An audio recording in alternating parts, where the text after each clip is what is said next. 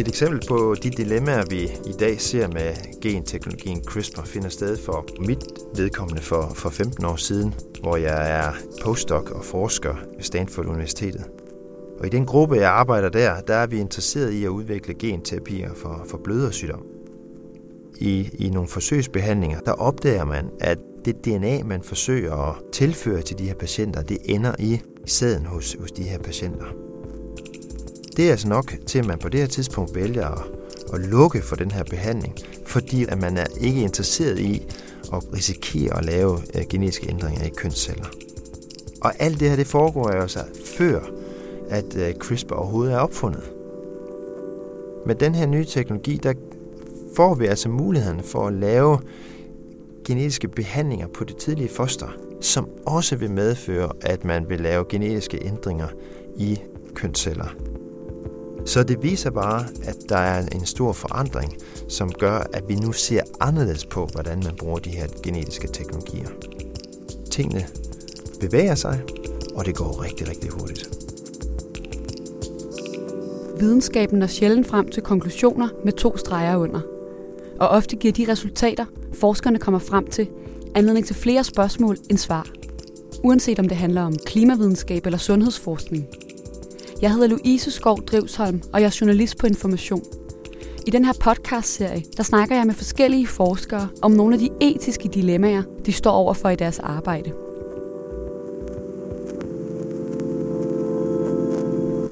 I dag så skal det handle om genteknologien CRISPR, der også er blevet kaldt en gensaks. Med CRISPR der er det muligt at øh, ændre hurtigt og præcis i, i vores arvemasse, både hos, øh, hos mennesker og hos dyr. Men skal vi på den måde ændre i vores DNA? Det er det, du skal øh, hjælpe mig med at svare på. Jakob Gim Mikkelsen, velkommen til. Tak. Du er professor i genetik ved Institut for Biomedicin på Aarhus Universitet, og så er du medlem af Etisk Råd. Og før vi begynder i dag at snakke om alle de her forskellige etiske dilemmaer, som, øh, som CRISPR-teknologien medfører, så tænker jeg, at det er fint helt indledningsvis lige at få slået fast, hvad øh, CRISPR egentlig er. Vil du ikke prøve for os, der ikke arbejder med genetik til hverdag, at prøve at, at forklare, hvad, hvad er CRISPR? Jo, det, det vil jeg meget gerne. Øhm, du, du siger det lidt selv, altså øh, CRISPR er en, en gensaks, og det lyder selvfølgelig lidt populært, men, men det er en, en saks, der kan klippe ned igennem DNA. Og det, der gør den her saks, som jo faktisk er et protein, til noget helt specielt, det er, at den kan udstyres med en lille GPS, som er et lille kort molekyle, som, øh, som kan styre den her saks i retning af hvilket som helst sted i arvemassen. Og det vil sige, at man har en saks, og man kan finde vej til lige præcis det sted i arvemassen, hvor man er interesseret i at klippe så kan man selvfølgelig undre sig over, hvad, hvorfor skulle man klippe i arvemassen? Men pointen med det hele, det er, at når man klipper i arvemassen, så har man mulighed for at korrigere i den. Man har mulighed for at indføre mutationer, som gør, at øh, gener de bliver slået ud af funktion, eller man har mulighed for at korrigere mutationer, der giver sygdom. Og det er det, der er hele humlen omkring det her, at vi kan ændre med det her system lige præcis det sted i arvemassen, hvor vi er interesseret i at ændre. Hvad bruger man teknologien til i dag? Altså det er en teknologi, som er har vundet indpas øh, ekstremt hurtigt, og øh, som, som netop giver de her muligheder for at lave øh, meget specifikke ændringer i dyr, i planter, øh, i celler, man dyrker i kultur. Lige hvad man er interesseret i øh, forskningsmæssigt, der har man altså mulighed for at bruge CRISPR som et redskab til at studere øh, helt bestemte områder i, i arvemassen. Og det er, det er faktisk en af de ting, som har revolutioneret den genetiske forskning. Øh, i laboratorier over hele verden bliver den her teknik nu brugt som standard øh, teknologi til at, at studere geners funktion. Vi vender tilbage til, til dilemmaet om CRISPR, som CRISPR-teknologien rummer senere. Men hvis du her indledningsvis helt kort skulle opsummere, hvorfor er det så et, øh, et dilemma at, at ændre i arvemasse med, med CRISPR? Man kan sige, at øh, i, i det øjeblik, at man bevæger sig videre til at begynde at bruge den her teknologi til at ændre øh, på planter og dyr i naturen eller på mennesker, så er det klart, at så begynder det at forårsage øh, visse, visse tanker om, hvad, hvad, hvor langt skal vi gå med det her, og hvad skal vi gøre. Men øh, kigger vi på, på anvendelsen af teknologien til for eksempel udvikling af behandlinger, genetiske behandlinger, jamen så er der egentlig ikke noget, der er behæftet med så mange etiske dilemmaer. Der er ikke mange, der egentlig nu her synes, at det er så problematisk, hvis man kan behandle mennesker, der har sygdom med den her teknologi.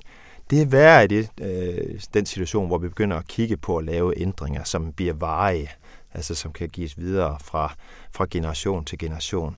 Så det er klart, at de her dilemmaer, de ligger primært der, hvor vi forsøger at lave om på mennesket som sådan. Og efter min mening ikke i så høj grad der, hvor vi forsøger at behandle mennesker, som har, har sygdom. De her forskellige overvejelser, som du, som du kortlægger nu, om for eksempel at, at ændre den, den menneskelige arvemasse i vejet, altså lave ændringer, der også bliver nedarvet, og måske, som måske ikke handler om at behandle livstruende sygdomme, men bare handler om at, at optimere et immunsystem eksempelvis. Hvorfor er det relevant for mig som, som helt almindelig borger, der jo, der jo ikke forsker i det her, eller er læge med ansvar for behandlingen? Jamen, det er selvfølgelig en, en, en relevant øh, etisk diskussion, der dukker op for, for os alle sammen her. Øh, der kommer jo mere og mere genetisk information. Vi bliver mere og mere vidne om, hvad vi består af, og hvilke fejl vi har. Og samtidig kommer der altså mere og mere information om, hvordan vi kan lave om i, i, i vores genetiske ophav, så at sige. Så, øh, så jeg synes jo, det er enormt væsentligt for os som mennesker, at vi tager stilling til de her ting, og, og, og det kan vi kun gøre, hvis, hvis vi gør det på et grundlag, hvor vi har en fornemmelse af, hvad teknologien kan, og hvor langt den er kommet. At, øh, at vi forholder os til, hvad er rimeligt, hvor langt skal vi gå, forsøger at tage stilling til, om det er den vej udviklingen den skal tages.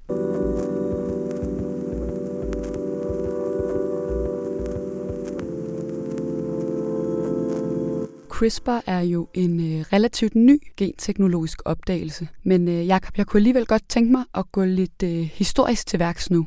Altså, hvornår blev, blev CRISPR-teknologien opdaget, og, og hvordan skete det? Jamen det, der er så herligt ved den her teknologi, det er, at den forskning, der fører til anvendelsen af den her teknologi og udviklingen af teknologien, er jo ikke baseret på nogle mennesker, som har sat sig ned og sagt, nu vil vi lave en teknologi, hvor vi kan redigere i mennesker. Det er baseret på helt basale studier af biologi, og i det her tilfælde af, af bakterier. Og her skal vi tilbage øh, i, i 90'erne og i, og i 0'erne, at man har fundet ud af, at øh, bakterier, de, øh, de rummer et immunforsvar, som er baseret på det fænomen, som vi kalder CRISPR.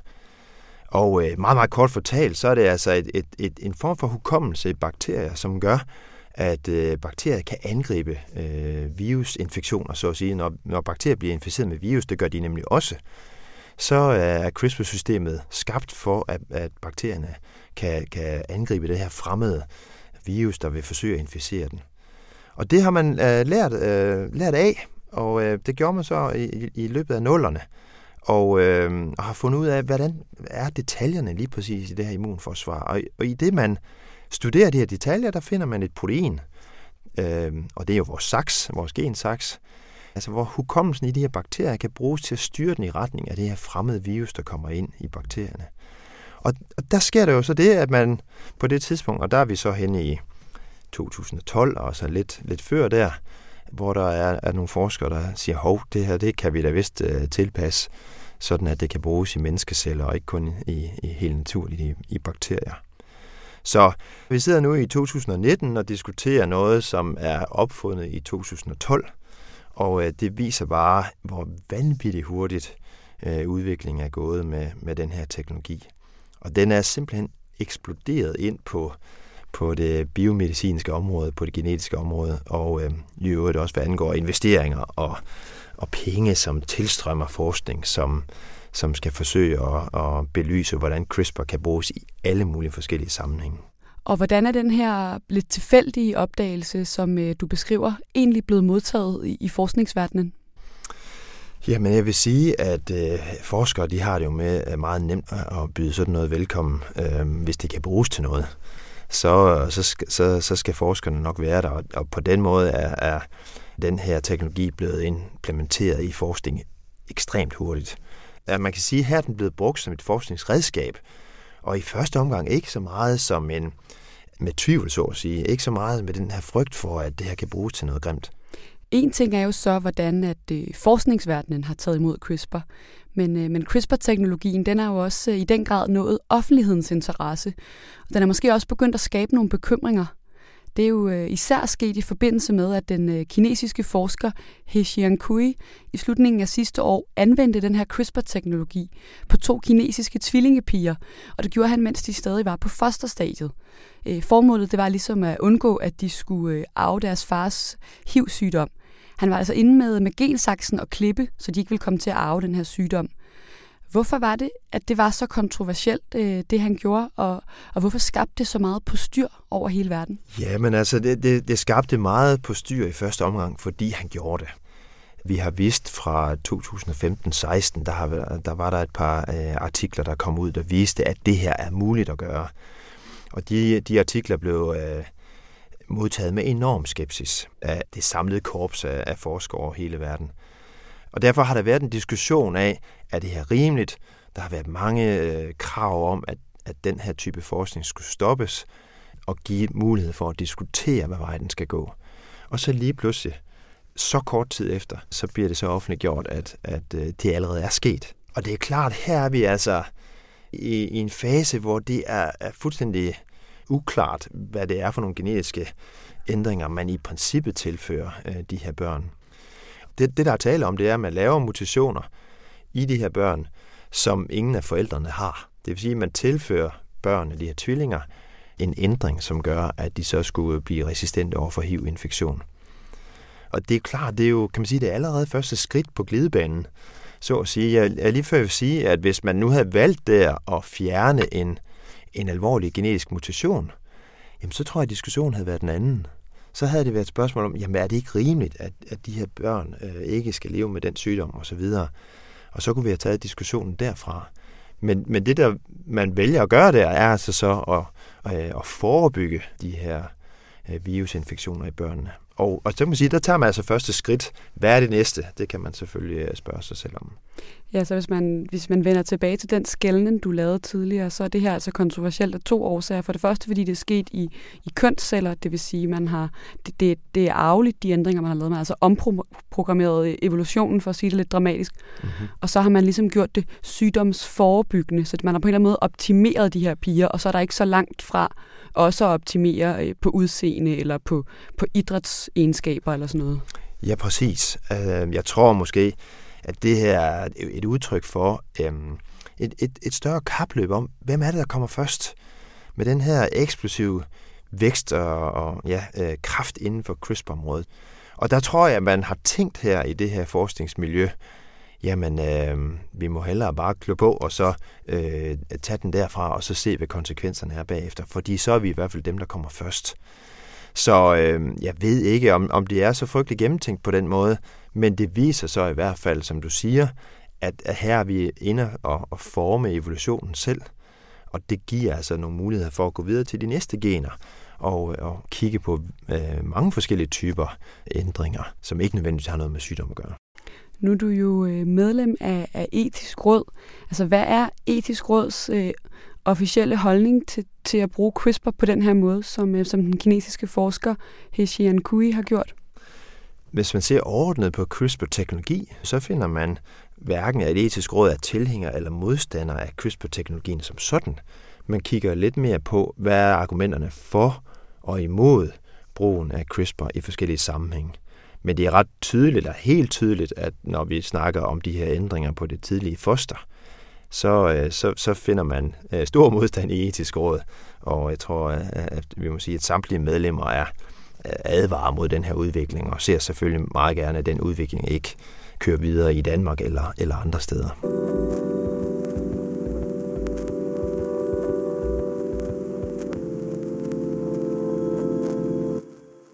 Beskriver du et, et konkret eksempel på et forskningsresultat, der har afledt en masse polemik og en masse dilemmaer. Jeg kunne godt tænke mig at, at dykke lidt mere ned i de etiske dilemmaer, der er tilknyttet CRISPR, og de spørgsmål, som, som forskningen er nødt til at tage stilling til med en, en så revolutionerende øh, teknologi.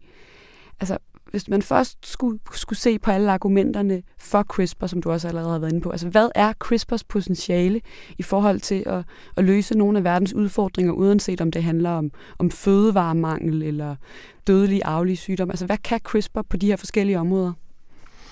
Der er så mange øh, muligheder med CRISPR, som går i alle mulige forskellige retninger. Og nogle af dem, der trykker sig mest på, er, er måske brugen af CRISPR i genmodificerede planter til GMO. Og det giver altså så mulighed for at bruge planter i, i den her sammenhæng, hvor man snakker klimakriser, eller vi snakker forsøg på at reducere brugen af, af pesticider og alt muligt andet. Og så er der et andet, øh, man kan sige, kæmpestort øh, udviklingspotentiale, og øh, det går jo på at, som det lyder meget radikalt at gøre det, så er simpelthen at udrydde arter med CRISPR. Øh, teknologien gør altså, at det er muligt at sprede bestemte genvarianter i populationer, for eksempel i populationer af myg, og simpelthen sørge for, at de myg ikke er i stand til at reproducere sig. Og her bliver det jo rigtig interessant og rigtig svært at diskutere også, fordi der har vi altså muligheden for for eksempel at behandle malaria ved at sørge for, at myggen ikke kan reproducere sig. Og så, når jeg siger, det bliver interessant, så er det fordi, her er der altså mulighed for at behandle fattige mennesker, altså en fattig verdensdel, som lider under øh, for eksempel i det tilfælde malaria. Så på den ene side behandle mange mennesker, på den anden side skal man lave indgreb i, i de økologiske balancer, og hvad er konsekvenserne af det? Ja, for jeg tænker, at øh, klimaforandringerne, de har jo netop vist os, hvor sårbare økosystemer er. Hvis man på den her måde går, går ind og leger moder jord med CRISPR, altså kan man så overhovedet forudsige de langvarige konsekvenser af det? Nej, det er fuldstændig enig med dig i, at vi vil ikke kunne forudsige, hvordan de her økosystemer de udvikles. Så, så der er jeg mere i tvivl om, hvorvidt den teknologi skal, skal bringes øh, til virkelighed, så at sige. Men nogen vil jo sige, at vi har ude en masse arter allerede, og øh, hvad søren, øh, ryger der en myg? Det kunne da være, at det ikke er det største problem. Man udvikler den her teknologi også til mus og rotter. Og hvis man kunne gøre det med CRISPR, så kan man jo sætte sig ned og diskutere, om, om det måske ikke var en meget god idé. Men jeg, jeg er enig i, at det er kontroversielt, og jeg bringer det også bare frem, fordi at diskussionen skal være der. Ja, for jeg tænker, at man måske, som du også selv er inde på, hurtigt kan blive forblændet af det her potentiale, fordi øh, GMO, altså genmodificeret fødevare, er jo noget, der tidligere har været, været bred modstand mod. Også noget etisk råd, for eksempel, har frarådet. Og det er jo det, et område, hvor, nu siger jeg I, fordi du også er medlem, lige har ændret retningslinjer. Øhm, altså, risikerer man ikke, at man bare ligesom, fordi man kan, så kommer der sådan et værdimæssigt skred, hvor vi egentlig glemmer, hvad vores holdning oprindeligt har været til de her ting. Altså, hvorfor er det for eksempel, at, at, at etisk råd i dag øh, går ind og siger, øh, siger god for, for øh, GMO med, med CRISPR? Jamen, jeg tror faktisk, det er vigtigt at se på, at vi behøver ikke at holde fast i den oprindelige holdning, fordi vi nu har haft den. Jeg tror, det er væsentligt, og det har været helt afgørende i diskussionen også i etisk råd, det er, hvad er det, CRISPR kan gøre, som man egentlig har forsøgt at gøre tidligere, men med andre metoder. Og hvis man holder metoderne op for hinanden, så kan CRISPR gøre det meget præcist, og et bestemt gen, som vi er interesseret i, for eksempel at slå ud af funktion i en bestemt plante. Der har man tidligere bestrålet planten og genereret mange mutationer i sådan en plante. Så jeg tror, det afgørende her, at det er teknologien og hvad den kan, og hvordan den kan gøre det øh, meget mere sikkert i princippet, meget mere målrettet. Og så er det vigtigt, at når etisk råd har skiftet holdning på det her område, så er det netop lige præcis den anvendelse med at lave mutationer i arvemassen på planter, som, som i princippet kunne være opstået alligevel. Så der er ikke øh, tale om her, at man tager underlige gener fra andre organismer og putter ind i planter, og så kommer der et eller andet vanvittigt ud af det. Så der er tale om, at man bruger CRISPR-teknologien til at slå nogle gener ud af funktion, som på en eller anden façon giver øh, den her afgrøde en fordel, når vi øh, snakker om, om øh, vækst, eller hvordan den kan vokse i, i, i tør jord, eller hvad det nu kan være.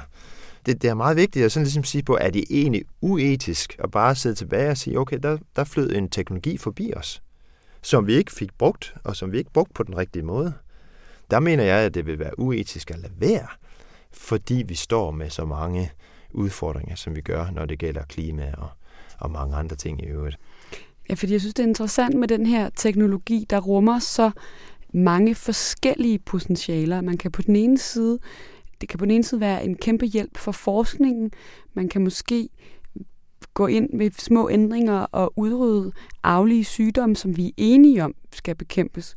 Og på den anden side, så kan man slukke for gener i hele arter, der på rimelig hurtigt vil føre til deres udryddelse. Altså, hvordan navigerer man dog i den her brede palette af, af, af potentialer, hvor at nogen kan vi måske være enige om, det er ikke så kontroversielt, og andre, det er altså de facto at gå ind og lege, lege Gud, eller, eller, eller nærmest moderne racehygiejne. Det, der er væsentligt for mig, det er at forsøge at skelne mellem de anvendelser. Teknologien er der, og den går ikke væk. Øh, det er 100% sikkert. Det, som jeg forsøger at gøre, når, når jeg har snakket med folk om det her, så er det at sige, at der er nogle ting, som vi skal bruge den her til, hvor, hvor det virkelig er en fordel. For eksempel til, hvis ellers vi kan udvikle de her behandlinger, til genetiske behandlinger i mennesker. Det vil sige, at folk, der har alvorlige sygdomme, hvis CRISPR for dem kan gøre en forskel, så mener jeg, at vi skal gå den vej og, og etablere de genterapier. Men det er selvfølgelig enormt væsentligt, at vi som verdenssamfund ligesom står sammen om at sige, at her er nogle bestemte regler. Og lige præcis den der diskussion, den er faktisk rigtig svær, fordi det er vanskeligt lige at se, hvordan sørger man for alle steder i verden, at vi tænker en som de her ting. Hvis man prikker lidt til dig som, som genforsker, der jo har det her som dit, øh, ja, som dit levebrød, kan man sige. Altså, hvad er din personlige allerstørste bekymring ved, ved CRISPR-teknologien og den stadig flere muligheder? Hvis vi snakker om ændringer på fosterniveau, det er måske ikke en frygt som sådan, men, men noget, der skal gøres meget velovervejet.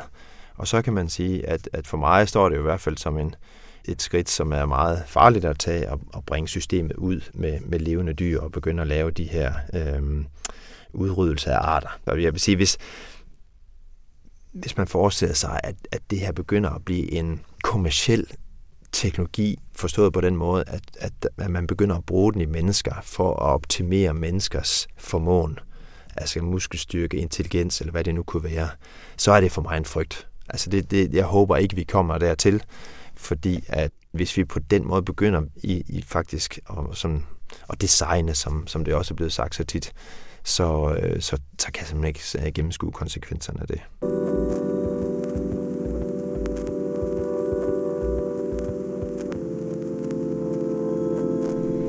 Her til sidst, der skal vi snakke om øh, CRISPR sådan lidt mere fremadrettet og perspektiverne i den her teknologi, fordi med, øh, med den lynende videnskabelige udvikling på området, så, øh, så er de dilemmaer, der er tilknyttet øh, CRISPR, og de spørgsmål, der skal besvares øh, af sådan en mere etisk karakter, det er vel kun noget, der bliver mere relevant Ja, det, det, det, det er der nok ingen tvivl om, at, øh, at det bliver mere relevant. Man kan sige også, efterhånden som man lærer teknologien bedre at kende, så, så ender man selvfølgelig også med at vide mere om, om risici.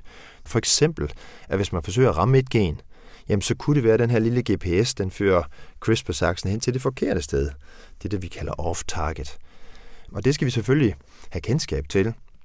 Men, men jo, selvom vi får udviklet CRISPR-saksen uden nogen fejl overhovedet, så vil den etiske diskussion selvfølgelig forblive relevant. Altså der vil være dem, der mener, at vi nu faktisk selv er blevet så kloge, at vi kan, vi kan kontrollere vores evolution selv, netop ved at, at lave de her indgreb. Og øhm, den har jeg måske lidt svært ved at, fordøje selv det argument. Og hvordan sikrer man så ligesom, at, at, at CRISPR, kan man sige, i anførselstegn bliver styret i den rigtige retning, at det bliver anvendt på de måder, der er bred konsensus om, at det skal anvendes? Og hvordan skaber man overhovedet den her konsensus? Altså er vi ude i lovgivning, er vi ude i, i store demokratiske debatter og åbenhed, eller sådan? Hvor er løsningerne, tænker du? Altså selvfølgelig mener jeg, at lovgivning er helt centralt at øh, der skal lovgives på det her område, sådan at, at reglerne er klare. Og det kan man sige, det er det jo allerede i nogen grad. Altså man vil ikke bare kunne begynde at lave en behandling med CRISPR på patienter, uden at spørge nogen først. Altså jeg ved, at fra, fra forskere og verden har man ligesom kaldt på det her moratorium, altså et, en pause, hvor det ikke foregår, og hvor man kan diskutere alle aspekter, og måske også bruge det hul i tid, så at sige, til at få, øh, få, få lovgivning på plads. Men øh, så er der mulighed for, at lovgivningen kunne være forskellig i forskellige lande. Og så kunne man jo godt risikere på et tidspunkt, at, at der kommer et pres. Det kunne være fra patienter om, at hvis teknologien er lovlig i Kina, og, og den ser ud til at virke for eksempel på, på det her foster, så kunne der jo godt være øh, danske familier, som synes, at det kunne være en, en relevant teknologi også for dem.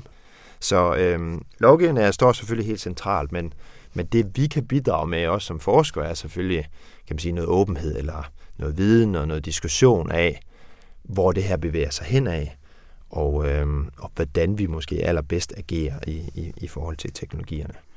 I forhold til, øh, til forbud og pause i CRISPR-forskningen, er det så overhovedet muligt at, kan man sige, få CRISPR-ånden tilbage i flasken?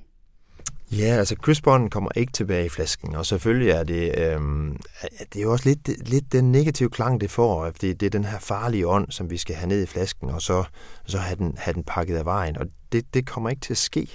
Så derfor er det jo væsentligt, at vi holder den fremme, lærer den at kende, og, øh, og bliver klogere på, hvordan øh, det her system fungerer, og så bruger den på den rigtige måde. Og der giver det god mening, synes jeg, i forhold til, til, til de her mere kontroversielle anvendelser af teknologien, at, at, man, at man stopper og tænker sig rigtig godt om. Øhm, og så forestiller jeg mig, at, at ånden ikke behøver at være nede i flasken, fordi så er der så mange interessante anvendelser af den her teknologi.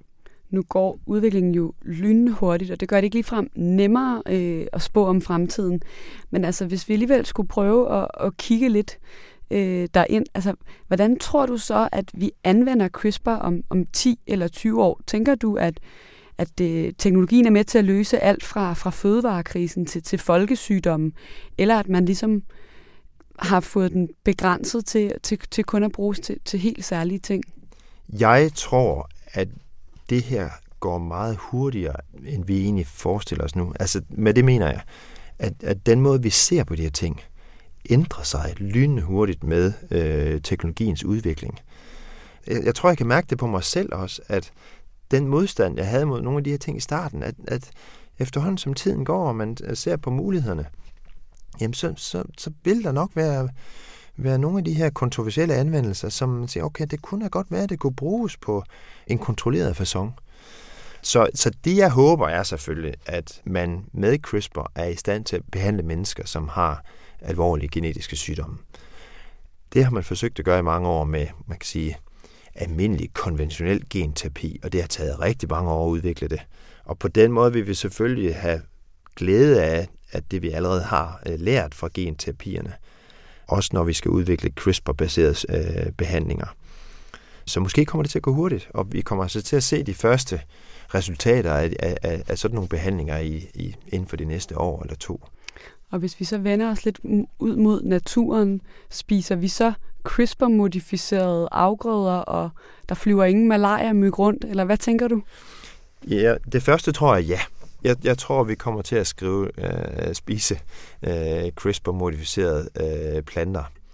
Og jeg håber, vi kommer til at gøre det, fordi at det giver mening, at det er den vej, vi går, og at vi faktisk gør naturen en tjeneste ved at gøre det.